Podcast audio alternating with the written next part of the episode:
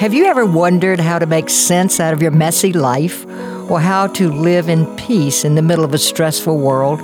My name is Jamie Norton, and I want to welcome you to the Making Peace and Beyond podcast, where we talk about life struggles and how to live in the peace, joy, and freedom that Christ died to give us. Today, uh, I'm really excited to have our guest, Heather Palisen. And Heather and I have a couple of things in common.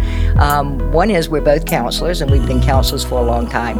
And the other is we're both in recovery. And so today we want to just really talk about uh, more about the program of recovery and what that looks like. So, Heather, welcome aboard. Thank uh, you. You want to tell us a little bit about yourself before we get started? Yes, thank you so much for inviting me.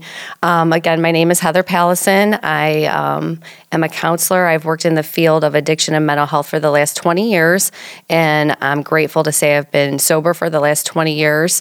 And um, I've had the privilege of being a part of different recovery groups throughout those 20 years. Um, first met Jamie in uh, 2003. She was the first person to invite me to a recovery group and to really show me what recovery is about and how to use recovery to overcome um, something that really had quite a grip on my life. Um, so it's a pleasure to be here. And of course, it's thinking about 20 years ago, meeting Jamie for the first time, I would never have dreamed sitting here today um, talking like this uh, on camera. Um, first time for me, um, camera. Uh, so I'm adjusting to that. Um, but yeah, what an amazing journey the last 20 years have been for me. So it's a little bit full circle sitting here talking with you. And I'm very grateful that you asked me and for all the things I've learned about recovery from you.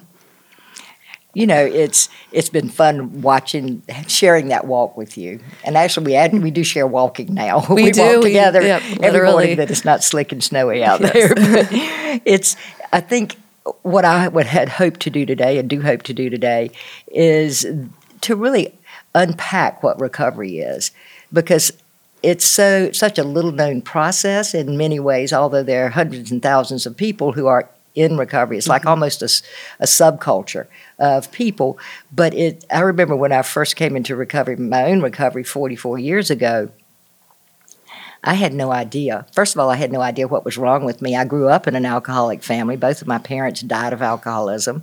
And I was lost in my own addiction and, and actually married to a psychiatrist at the time and working in mental health. So it was very, um, just very enlightening to know that there was a way back because I was so lost, I had no idea there was a way back. And I think the recovery program offers not just a little bit of healing with a glass ceiling, it offers a full restoration process. And it brought me back to Jesus and back to Christ centered recovery.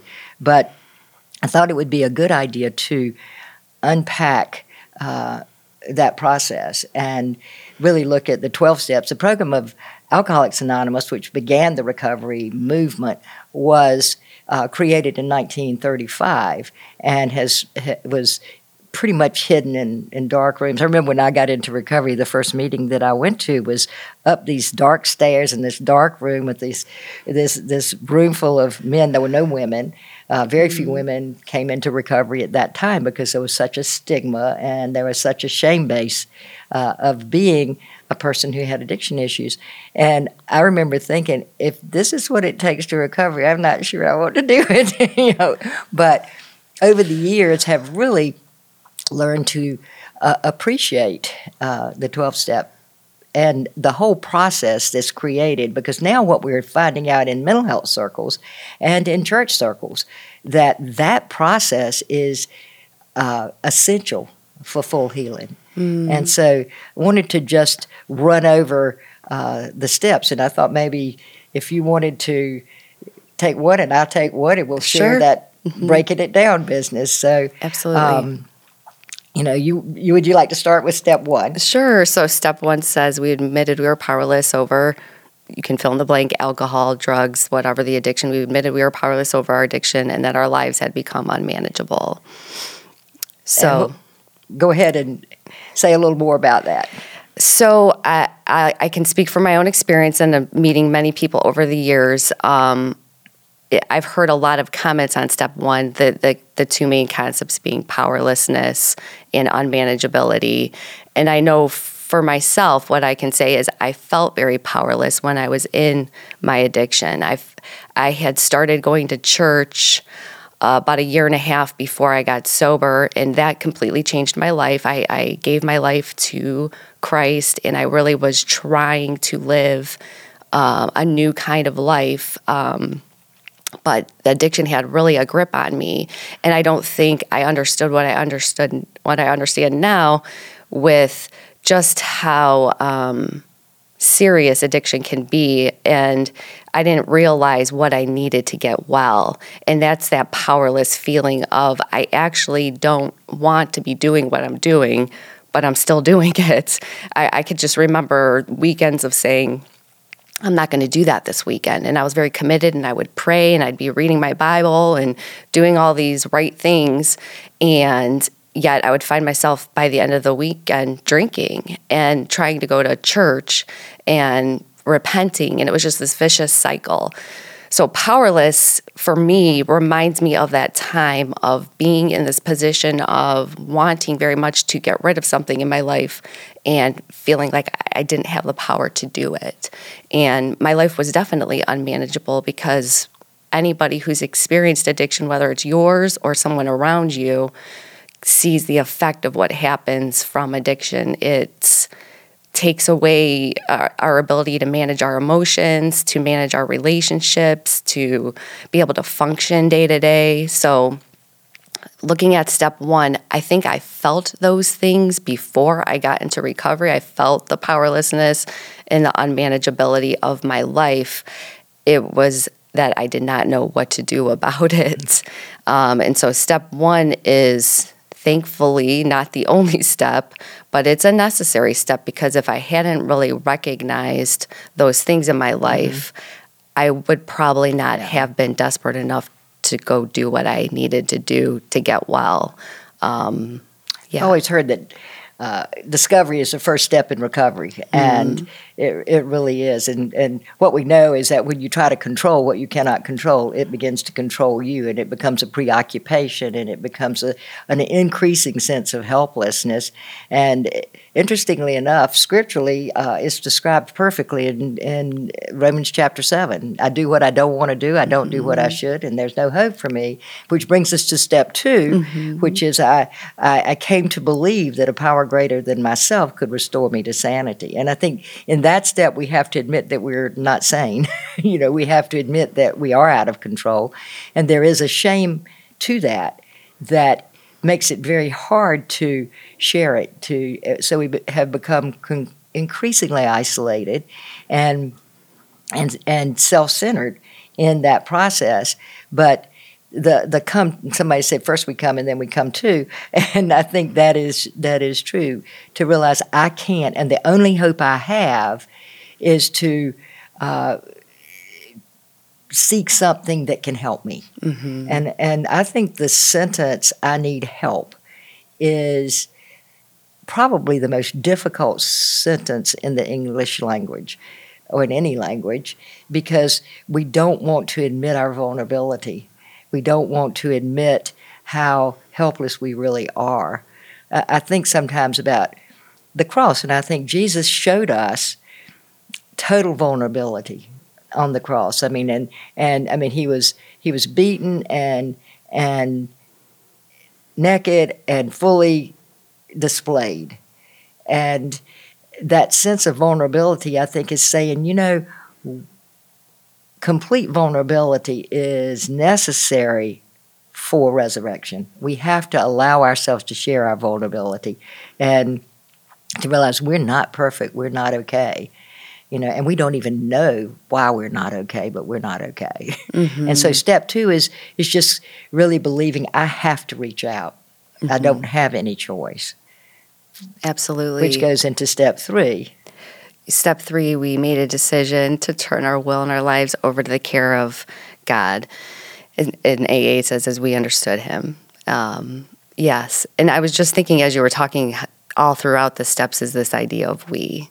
We admitted, we you know, we came came to believe um, that we can recognize what's going on sometimes, but when we get around other people and who have the same struggle, I think that was the eye opener for me. Was meeting somebody else in recovery, and that that helped me with these first few steps. Is really cementing that, and um, so coming to see the problem, coming to see that God can restore me to sanity, and then making a decision to turn our will and our lives over to the care of God. Um, it, it that's an interesting step because I will. It's sometimes it's confusing because I remember coming to church and making a decision to turn my life over to God, and I got baptized. I invited a bunch of my drinking friends to my baptism, which was really interesting. um, and my family, some of my family who had been praying for me for years, came to this baptism and were just praising God that you know these things were happening. And so it's I did that in a sense of asking Christ into my life. And then in recovery, it went a little deeper where I started to make a decision to turn over things to God that had been in my life for a long time that I started to see were getting in the way of me being able to be who he wanted me to be. And I think that that's a big part of it is it's an ongoing process. We're always in a position of seeing things that get in the way and turning them over and being willing to surrender them and that's why the steps are always being worked on because you you don't ever s- complete these things No. yeah We're never fully restored until He beams us up. yeah You know, I, I say you know, step three is like, you know, you get a car to go to California, but you're not in California yet. Yeah. I think I think step three that is a decision. It, it, you know, I can make a decision to go to California, but it doesn't get me there. you know, I have to do something different. I have to turn things over. Yeah. And and so step three uh, gives us the willingness to go to step 4 which is in so many ways the step that, that you know I think where the where the it's two places that I think that Christ-centered recovery is better than AA recovery or church alone, because what happens in church very often is we go one, two, three, twelve. You know, we go one, Yeah. two, three. I did make a decision. I realized I needed Christ. I turned my decision over, and then we jump to twelve. I'm going to tell everybody else. And what that ends up being is that we're not really healed. We become more legalistic and often use the Bible as a weapon to uh, talk to others because we literally switch from uh, one addiction to another. We switch from whatever it was we were doing before to um, to religion, and and we never really heal. And what the problem in the 12 steps is is if if step 3 is the god of my understanding then we have no outside source of forgiveness. And one of the things that we have to have in order to fully um, recover is an outside source of forgiveness and so putting Jesus as God of the third step really completes the mm-hmm. process of discipleship and healing when you work the steps. And so step four is the step that everybody sort of fears and it's like you better get, you know, be careful because step four says I did a searching and fearless moral inventory of myself. In other words, I look at myself fully in the mirror. I write down all of the things that I've done to hurt myself and others. And you know, and that's a scary thing mm-hmm. because as we do that, then we really discover, you know, we are really messy. You know, and I, and I, I, I think of it sometimes as I, I lived in a dark room and, and I couldn't see what was messy in there. I couldn't see the mess and the junk. And then when I invite Christ into my life, it's a light, it's the light of love. And he enters that room, but as his light enters that room, it's just really messy in there. And I see that mess for the first time. I really get out of my denial. I stop living the lie that I've been living, and I begin to really see how sick I truly am. And, and, and sometimes it feels easier to just turn the light back out mm-hmm. and and and not go there because it's a lot of work. It's a it's a change of of lifestyle, but I have to clean the room up first. and really looking at that. And so step four is about getting honest. Um, somebody said a synonym for addiction is lie. So it's it's uh, you know, and, and, the other one is more now. but but we live in a a self-justified rationalization, blaming others, not really being aware of ourselves, and certainly not wanting to to stop doing what we're doing because the belief has been, you know, that that it's helping us somehow, that mm. it's giving us relief, and actually it's causing the problem. And you know, the Chinese had a saying once that first the man takes a drink and then the drink takes a drink and then the drink takes the man and, and you don't know when that process is mm-hmm. happening you know and, and, so when we get to step four we're we're looking at oh my goodness, look at the road I have walked down and look at the, the damage I've left along the way. So step four is is that inventory, and and then we get to step five. Uh, step five is that we um, share the exact nature of our wrongs with ourself, another person, and God. And so we become ready to take the work we did in step four, where we took the time to really look at what's underneath my addiction? What's all these other things I've never dealt with? How have I hurt other people? How have I hurt myself? We take all of those and we share them with somebody else. Um, and step five is becoming, you know, ready to do that and to, like you use the word light a lot. And I think that's what it's kind of expose what's there, share that, open that up. You know, they talk a lot about addiction being one of those things that produces a lot of shame in people. And anyone who's ever struggled with addiction knows knows what that's like, feeling ashamed of what has happened. And I think that the cure for shame is exposing it. And so step 5 is about exposing things that we've never really shared with someone else before. It really you know, it's it's it took me a while to realize that that we really need to share it with another human being. A lot of times people will say, Well, God, I'm working that mm-hmm. out. Well, mm-hmm.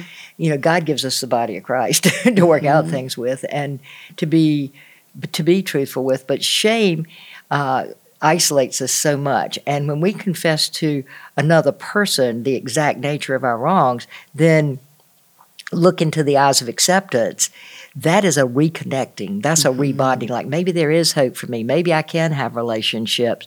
I'm looking at you and you're giving me your phone number and I just told you my worst stuff, you know, mm-hmm. and and you're inviting me back. you know, you're not running out of the room screaming like I thought you would. Mm-hmm. And and so it leads you to to really feeling like maybe there is a, a way back. And in step six, I become willing to let go of some of those things and that's when I when I first got into recovery, I thought, well, I don't even see a purpose for step six. Of course, I'm willing to let go of them. I've been struggling with them forever, but mm-hmm. that I, I, had a client come in one time and he said, I, he was just very very anxious, and he said. I don't exist. I said, What are you talking about? He said, I'm doing step six, step six, and if I give up my character defects, I won't exist. And I think sometimes that is it's like am i really ready to give up my greed my pride you know my uh, my my slothness my uh, my lying my all of the things that i've thought were helping me to get by or things that i thought i was enjoying am i really ready to give those up and i think step six brings to that question to the forefront mm-hmm. and to step seven where we we humbly ask God to remove these shortcomings from our life. Humbly, humility is probably the key word, is really recognizing that not that I'm less than what I am, but the the truth about who I am or what I've become or what's happened. And so with humility, we go to God and ask Him. We know He is the only one who can remove these things, that we can see them, we can acknowledge them, but we don't have the power on our own to get rid of them. And we really know that, you know, He will give us what we need. I mean, mm-hmm. He does for us what we cannot do for ourselves. That's one of the phrases this, this in the promises of recovery that I really love. He, you know, God does for us what we cannot do for mm-hmm. ourselves. He's the Savior. We're not He's the one who transforms us. And so, you know, He can do for us and restore us to sanity. He can uh, restore us to humanity. Mm-hmm. And, and, and then we get to, okay, that takes care of me and God. Now I got to talk about relationships, you know. So, so then I go and I make a, a, a, a, a list of all the persons I have harmed and become willing to make amends to them, which is really scary because in addiction we have this no talk rule, and and so we don't talk about our addiction. And when anybody else tries to talk about it, we don't we get mad or we leave or we uh, do whatever, but certainly we're not going to own our behavior and ask forgiveness. You know, that's a foreign concept. And so we, we make a list of all those people, and that's almost always a shocking list because we don't really realize how we have hurt people you know, how we have betrayed people, abandoned people, lied to people, manipulated and conned. You can't even be a good addict if you don't know how to con people. And so there's just, I mean, you got to do the most crazy things to people and get them to still be there, you know. So, so we're really good at that. So going back and owning those things is uh, something that is a part of reconnecting in relationships and helping relationships heal. And it has to be not, I, am going to uh, ask you to forgive me and then I'm going to explain, um, you know, why what I did. You don't get any whys. Mm-hmm. You don't get any. Uh, you don't get anything that says I'm going to just massage this a little bit and make it less than me hurting you. And the worst thing you can do is say, "Please, uh, you know, please forgive me for doing this, but you, you know, mm-hmm. but you mm-hmm. made me do it," which is our addict way of thinking, mm-hmm. you know. But just to make a list of the people that we've harmed, and then we become willing to make amends to them all. In step eight, I mean, step nine. Yep. So it's in step nine, we move on to making direct amends, um, unless to do so would be harmful to someone else. And so with there's a lot of different situations um, that people have to work through as far as making amends. This is where the community is very helpful to having people to talk things through with. Because um, what, like you said, what we don't want to do is reharm someone um, by going to them and making amends in a way that actually makes it worse. And so I know for me, when I actually got to this place, which was quite a process. It didn't happen. It, it happened over time. Um, I in I, talking to people about how to directly go to someone. Um, how do I own my own part and not get into all these other things? Is there any situations where it wouldn't make sense for me to directly go to somebody because that would make things worse than what they already are? So it, it it's an opportunity to clean up what you know my behavior has done. Um, I, looking back, I don't know if I've always done that well. Um, working the steps has been something that's kind of put brings it to the forefront of the mind of when you know you hurt someone, you know the right thing to do is to go to them, um, to not ignore it or to ignore them or pretend it didn't happen. Um, so it's an opportunity to take responsibility um, and to go to someone and, and to really own our part, my part of what I did. Um, Doesn't mean they're going to forgive you. Yeah. It just means you're going to give that option. Mm-hmm.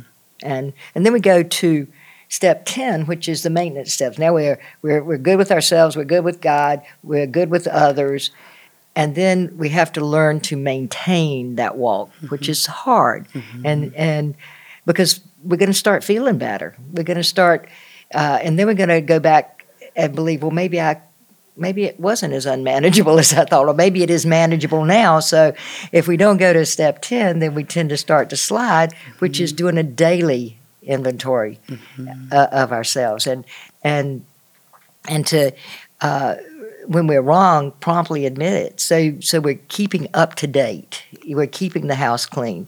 We're doing our daily chores, and we're doing devotions, and we're doing readings, and we're going to meetings, and we're talking. I want to talk a little bit about the surrounding things of the of the steps and why they're so important. But we're doing those things that we need to do to keep our life on track, and uh, and, and those are those are um, so very important. Not just not just to stop. Okay, now I'm recovered, but it's like I have to maintain by a, a, a routine of living, mm-hmm. and uh, and it's a good routine. I, I, know when I first got into recovery, I was like, "Why me?" And, and you know, I mean, and and you know, I hear people say I'm a grateful recovering alcoholic, and I would say, you know, what is wrong with you?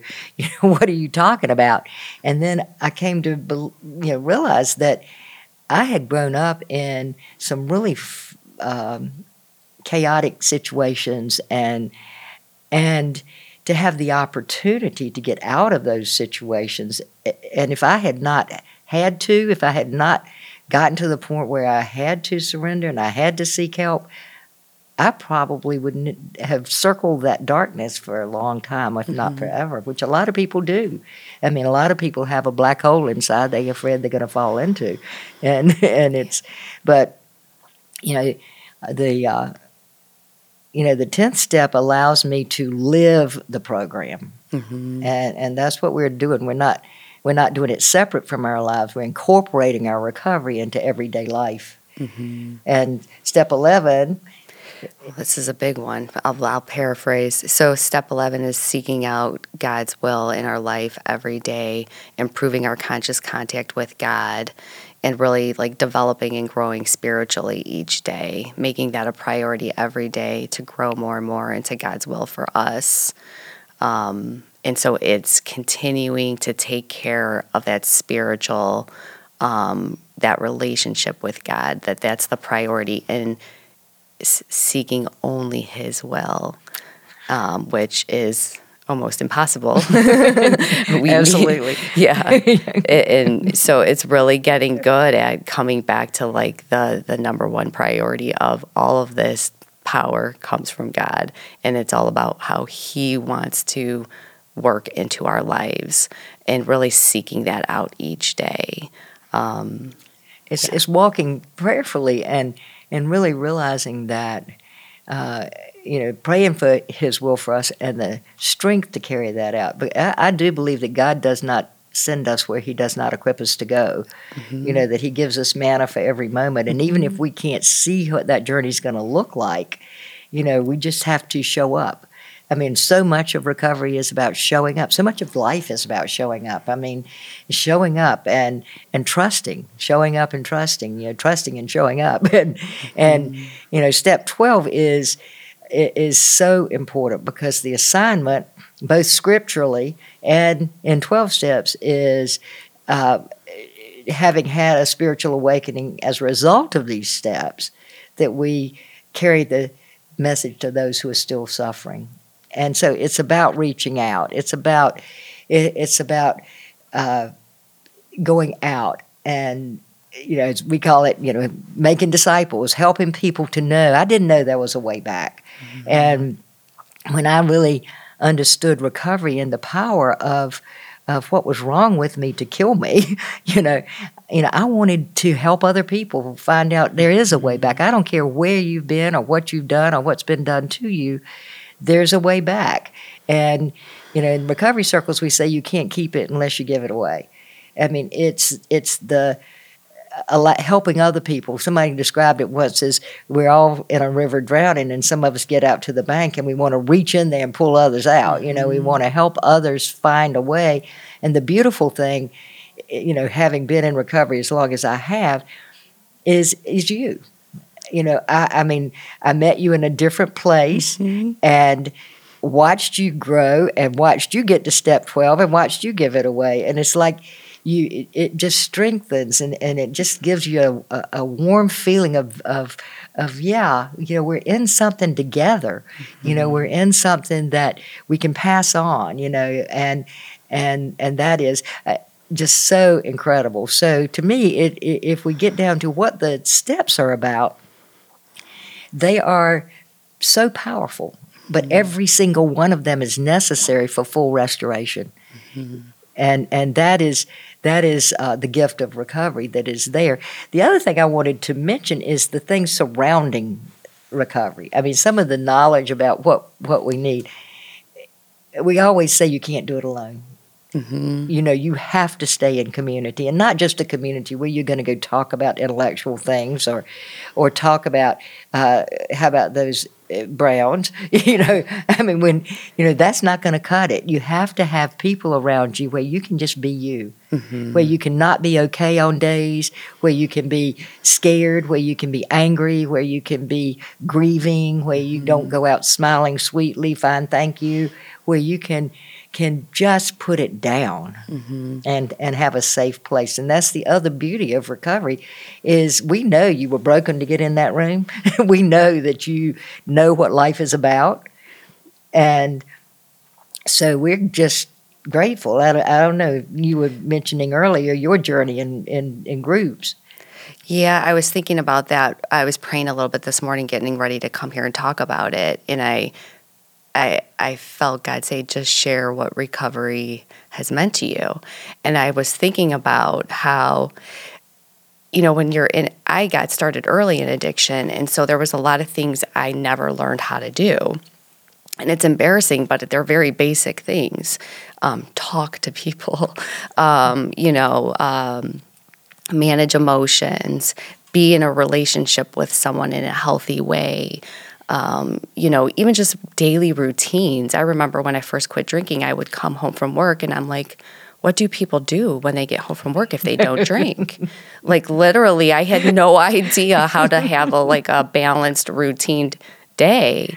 And so th- I think about recovery groups and how much you learn there just by being there. It's not just the- the steps and it's all these other things on the out on the peripheral too that you know you watch how people live their life and you start to pick up things that you know I learn how to be in a relationship with someone I learn how to say no, I don't like that, or I don't want to do that. Um, I learn how to accept it when someone says that to me. um, you know, I there's so many different things over the years. I th- I thought about that. I thought, wow, all of those little lessons just by interacting with people. You have people like Jamie model things, and you're like, I really like how she did that next time I'm going to do it like that too. that worked well. You know, you just learn so much just by being there and it's, you know, all of a sudden you you're living life, you know, and mm-hmm. it's a it you learn how to live life without your addiction and you learn how to do it with God. And you have all these other people doing the same thing and you just I don't think I could ever say all the different pieces how they come together. It's it's really amazing. Um, yeah. that is such an important point in terms of not if you grow up in a in a in, especially in an addiction family um, you don't learn how to live. You don't learn you you know families are responsible for socializing children and, and when all of the attention is going to trying to manage the unmanageable and keeping a peace that does not exist mm. then you don't learn those basic life skills. And so then you're left sort of out to hung out to dry when you get sober.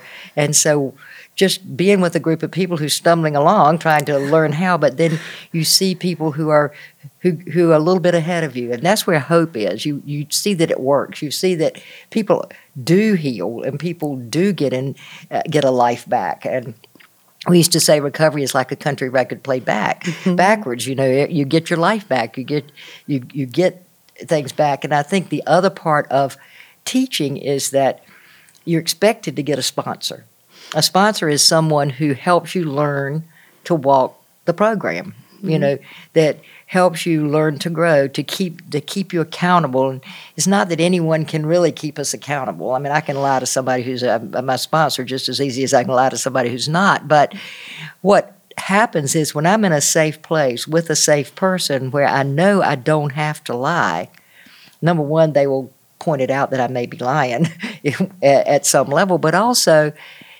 that when there's no reason to lie, we know when we lie. and so when you're with somebody that you know is there for you and you're lying to them, then you can see the lie begin again. I remember being in a group really early on and and it was a very safe group. We loved each other, we were committed to each other and and I said I, I had two cookies. And I really had the whole box. and I noticed it, and I thought, why did I say that? Mm. I could have said I ate a box of cookies, mm. but but it's not just in your addiction; it's in all areas of your life that we tend to embellish or minimize or distort truth. And when we start to do that, it begins to endanger our recovery mm-hmm. because recovery depends on us lying to ourselves. It, it, depends on us not doing that. So staying in community, and then we've got scripture. AA has its sayings like one day at a time, keep it simple, stupid. But scripture is so filled with, you know, peace be still and know that I am God. Mm-hmm. We have so many things that we can pull out to change our thinking, mm-hmm. you know, to help us to quiet our mind because one of the really big things is we have noisy minds. Mm-hmm. You know, we're always thinking, thinking too much, and to quiet our minds. And so the the beauty of the wholeness of, of a true recovery program is is I think true church. Mm-hmm. I mean, it is it is it is true church, and and it's a place where we are learning to love. We're learning to walk together. We're learning to do the things that make life work, and we're learning that we're not perfect, and we're never going to finish those steps, you know. Mm-hmm. And but we can go back to one of the steps every time life begins to be a struggle. Mm-hmm. There's something that we're doing that is not, uh, or not doing that we should be, mm-hmm. that can prevent us from getting to that edge. Mm-hmm. And, and so it's really beautiful. A- anything else you might want to say about recovery itself? What you said about scripture, I think that's the, I think I've know I've met people in church who aren't in recovery, and it, it, can be like a baffling thing to explain to somebody. like, why do you need to do that? Why can't you just go to church and read the Bible? And I don't know that there's one path everyone has to take, but I know for myself, um, it's not about it being different than church. It's just about we're all there with the same struggle, and we're using this pathway to be a part of the church in that scripture that to me that's the beauty of like the christ-centered program is we are all praying to the same god worshiping the same god acknowledging the same god and we we have the bible that that is our guide and so it's that foundational piece, I think, is the big difference because at the end of the day, that is what we're all going back to. Mm-hmm. Um, and that is different. That's different than um, everyone having their own idea. Um, and so there's a piece of it there that there's a spiritual piece there. God is moving in a mm-hmm. way that is not something that any of us are doing. We're just get to be a part of it. And I so that part of it too, I think, is worth mentioning that being a part of that um, is really plugging into the church um, but just through this one avenue. Um, and that's been amazing. I've seen the most amazing things and very grateful for it. The friendships and the bonds formed in that shared experience are it becomes a incredible. true body of Christ. It really yeah. is. I mean, it's just a, a, a an amazing way of li- of life, and I think that for anybody, it's an amazing way of life. Yeah, it, it never uh, it works. And well, I am so glad that you were here. This Thank was you. fun, and and and uh, I'm glad that uh, it's just very heartwarming for me to just. Uh, I feel like a parent sometimes, just just to, to to watch people grow, and you you've been great, and uh, just really thank you. Thank you. I could go on and on about that. thank you. You have been an amazing mentor and friend to me, and I appreciate you. Thank you so much for joining us today and for Making Peace and Beyond podcast. If you enjoyed this podcast, we just would encourage you to subscribe, to write a review, give us support, share it with your friends, and uh, join us on all of our other social media. We are everywhere. We're on TikTok, Instagram, Twitter, Facebook, and uh, we just love being with you. And our prayer is that you would continue uh, to grow in your own faith. And uh, God bless you.